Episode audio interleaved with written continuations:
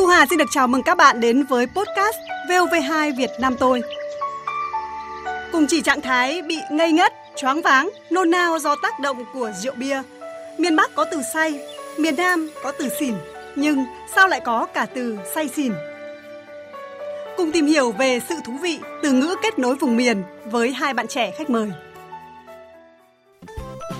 Em là Vũ Thùy Linh, hiện tại đang là phó chủ tịch hội sinh viên của trường Đại học Thủy Lợi ạ. Tiếng Việt là một thứ tiếng giàu và đẹp và bản thân em nghĩ là chúng ta nên giữ gìn cái sự giàu đẹp của tiếng Việt ấy để ngày càng phát triển phong phú hơn nữa. Em tên là Nguyễn Duy Sơn và em học trường Đại học Thủy Lợi.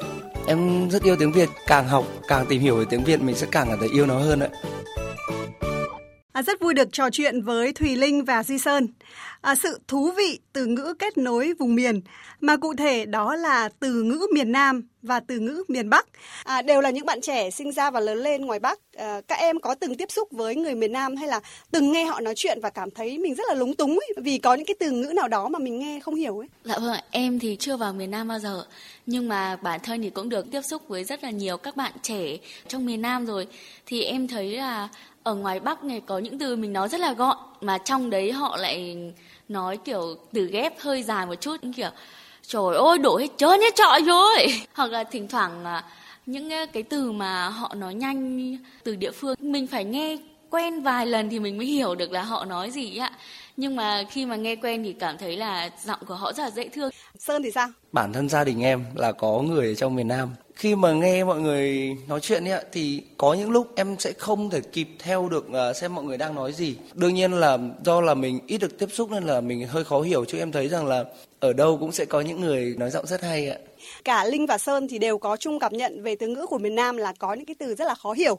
À, và góp vui với chủ đề ngày hôm nay, anh Tùng Dương ở Thanh Xuân, Hà Nội chia sẻ với chúng ta một câu chuyện vui như thế này. Có một uh, cậu cháu tôi ở Sài Gòn ra Hà Nội chơi, cũng đâu rồi. Tôi thì mới tập tệ đi xe máy. Thì cháu nó nói rằng là bác sẽ được cháu giúp đi xe máy thạo hơn. Thế là tôi ngồi lên xe và bắt đầu đi. Khi đi qua chỗ đông người thì tôi hoảng hốt, tôi không giảm ga đi mà lại ừ, tăng ga lên. Bởi vậy xe cứ lao vun vút phía trước. Đấy. Lúc đó thì cháu bảo là bác thắng, bác thắng, bác thắng đi. Tôi không hiểu như nào. Sự việc xảy ra rồi thì mới hiểu rằng là thắng từ trong Nam có nghĩa là phanh đây là lần đầu tiên mà em biết là từ thắng có nghĩa là à, phanh đấy ạ Qua câu chuyện trên thì em thấy rằng cái trường hợp đấy nó cũng sẽ xảy ra với nhiều người. Nhưng mà qua những cái lần như thế thì mình lại cũng thấy khá là thích và muốn tìm hiểu những cái từ khác ở những địa phương khác ạ. À, chị có một đứa em sống từ nhỏ ở Sài Gòn ấy, thỉnh thoảng ra Hà Nội chơi khi mà nói chuyện thì dùng những cái từ ngữ như là à, xạo này hay là à, gọi ông bà là nội ơi ngoại ơi thì nghe cũng rất là dễ thương. À, thế nếu như bây giờ có một thử thách là đoán từ miền Nam thì các em có tự tin không? cũng không thể biết được hết những cái từ ở trong đấy nhưng mà em tự tin ạ Em nghĩ rằng là cũng phải trên 80% đấy ạ. Vậy thì chúng ta cùng bắt đầu. Thử thách cùng tiếng Việt. thử thách cùng tiếng Việt. Thử thách cùng tiếng Việt. À, bây giờ thì chị sẽ nói từ của miền Bắc, à, các em sẽ nói từ tương đương của phương ngữ Nam. À, mỗi bạn sẽ trả lời một từ. Linh trước nhé. Mẹ, miền Nam là má ạ mũ. Cái nón ạ. Ừ. À, thế còn rẽ, quẹo tiếp theo này, à, từ điên. Khủng ạ. Và từ này thì chắc hơi khó hơn này. Nhanh. Linh có biết là gì không? em không Em nghĩ là nhẩu ạ. Là lẹ. À lẹ đúng À, rồi. đúng Đúng rồi. rồi, mau lẹ đúng rồi. Thế nhầm thì sao nhỉ? Nhầm ạ. Thế này, hơi khó nhỉ. Nhầm à. Câu giờ thế. Chị bật mí luôn nhá. Miền Nam thì nói là lộn nha. À đúng rồi, lộ. Ừ, là sao? Hay quá. Và từ tiếp theo là lừa. lừa không nghĩ ra Lừa trong con lừa hay lừa đảo ạ? lừa đảo ý lừa là gì nhỉ Nói dốc. Vậy chị trả lời luôn nhá. Lừa là gạt. À gạt, À, đúng gạt, rồi, gạt. lừa gạt. Đúng, cũng rất là vui đúng không? Nhưng mà chị tin là những cái từ ngữ đó ấy, nếu như mà đặt trong một cái tình huống giao tiếp cụ thể thì các em sẽ hiểu ngay thôi. Và Linh và Duy thì có nhận thấy một cái điều rất là thú vị, đó là đã có từ say, đã có từ xỉn mà lại có cả từ say xỉn. Cái tiếng Việt nó hay ở cái chỗ đấy. Say xỉn, mày hôm nay tao say quá. Trong khi mình hôm nay tao xỉn quá. Xong ghép lại mày suốt ngày say với trà xỉn. Mặc dù là khác nhau đấy nhưng mà ghép lại nghĩa nó vẫn vậy. Cái đấy cũng là thể hiện là gì? Nam bắc chung một nhà mục đích cuối cùng chúng ta hướng đến vẫn là giống nhau ạ Thế còn cảm nhận của Linh thì sao nhỉ? Dạ vâng ạ, em thấy cái sự ghép nối ngôn ngữ giữa hai vùng miền ấy, thì đấy cũng có lẽ là một cái sự phong phú và sự giàu đẹp của tiếng Việt. Như Duy Sơn vừa chia sẻ ạ, có thể cảm thấy là Bắc Nam chung một nhà.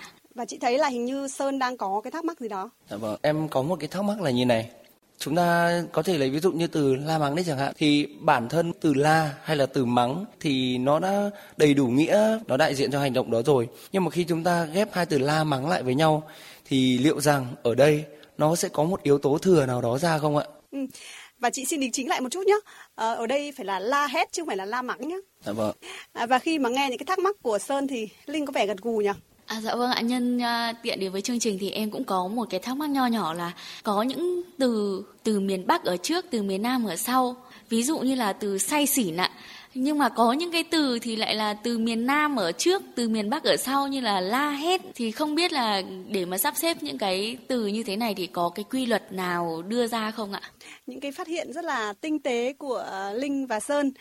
À, và ngay bây giờ thì những cái thắc mắc này của các em sẽ được à, một chuyên gia ngôn ngữ, đó là giáo sư tiến sĩ Nguyễn Văn Khang, nguyên phó viện trưởng Viện Ngôn ngữ học Việt Nam giải thích nhé.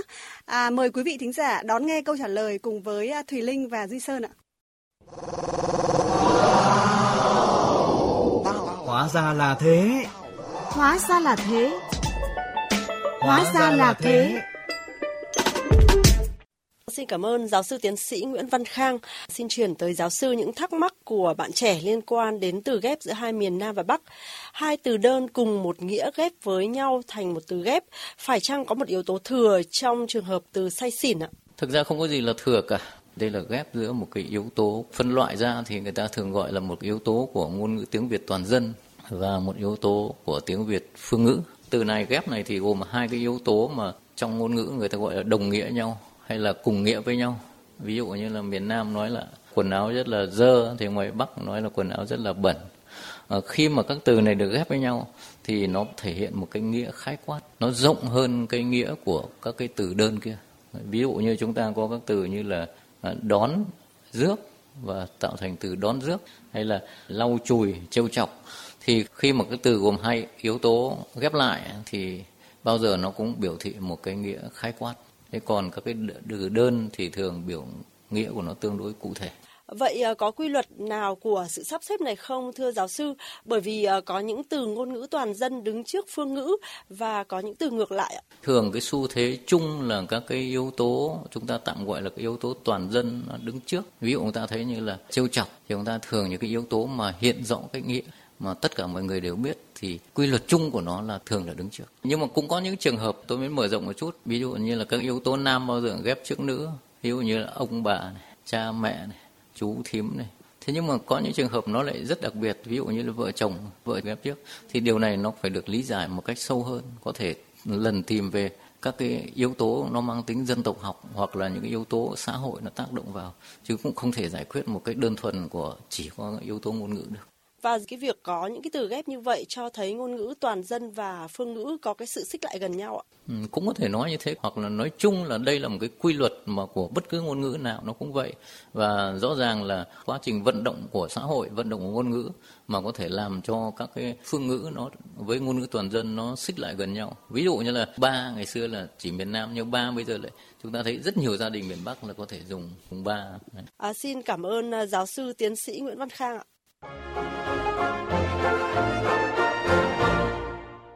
Thùy Linh và Di Sơn thân mến, à, với câu trả lời của giáo sư tiến sĩ Nguyễn Văn Khang thì hẳn là các em đã sáng tỏ cho những cái thắc mắc của mình. Dạ vâng ạ, xin được cảm ơn những uh, chia sẻ của thầy Khang ạ. Cái sự kết hợp ngôn ngữ giữa hai vùng miền Nam Bắc có lẽ đấy chính là cái sự phong phú và giàu đẹp của tiếng Việt. Và nhân đây thì em cũng uh, có một quan điểm là chúng ta cần phải giữ gìn cái sự giàu đẹp của tiếng Việt đấy. Qua câu trả lời của thầy thì em thấy rằng là tiếng Việt nó không phải là được sinh ra một cách ừ, tự nhiên, mà nó là chất lọc, là tinh hoa của hàng ngàn đời nay của Việt Nam. Chúng ta đúc rút dần dần rồi chúng ta sửa đổi nó để sao cho mỗi một từ, một ngữ trong tiếng Việt nó đều mang lại những cái giá trị về văn hóa và cả có học thức ở trong đấy nữa. Em mong rằng cũng qua đây thì các bạn trẻ hãy cố gắng tìm hiểu và tiếp thu cái tinh hoa đó và làm cho cái bản sắc văn hóa dân tộc của Việt Nam và cụ thể đây là tiếng Việt nói riêng nó sẽ ngày càng phát triển và thăng hoa hơn nữa để rồi biết đâu một ngày nào đó tiếng Việt lại sẽ trở thành một thứ tiếng phổ thông trên thế giới chẳng hạn ạ. Rất là vui khi mà Linh và Sơn à, các bạn thế hệ trẻ nhưng mà rất là trân trọng về những cái hay cái đẹp của tiếng Việt và luôn đau đáu gìn giữ ngôn ngữ dân tộc trong thời hiện đại. À, trong bối cảnh giao lưu mạnh mẽ như hiện nay mà các em nói là à, Bắc Nam một nhà thì nhiều từ ngữ tưởng như là của riêng của vùng miền giờ đã trở thành tài sản chung và đó cũng chính là sự thú vị từ ngữ kết nối vùng miền, chủ đề mà chúng ta cùng trao đổi ngày hôm nay. Đến đây thì podcast VOV2 Việt Nam tôi cũng xin được tạm dừng. Xin chào tạm biệt và hẹn gặp lại.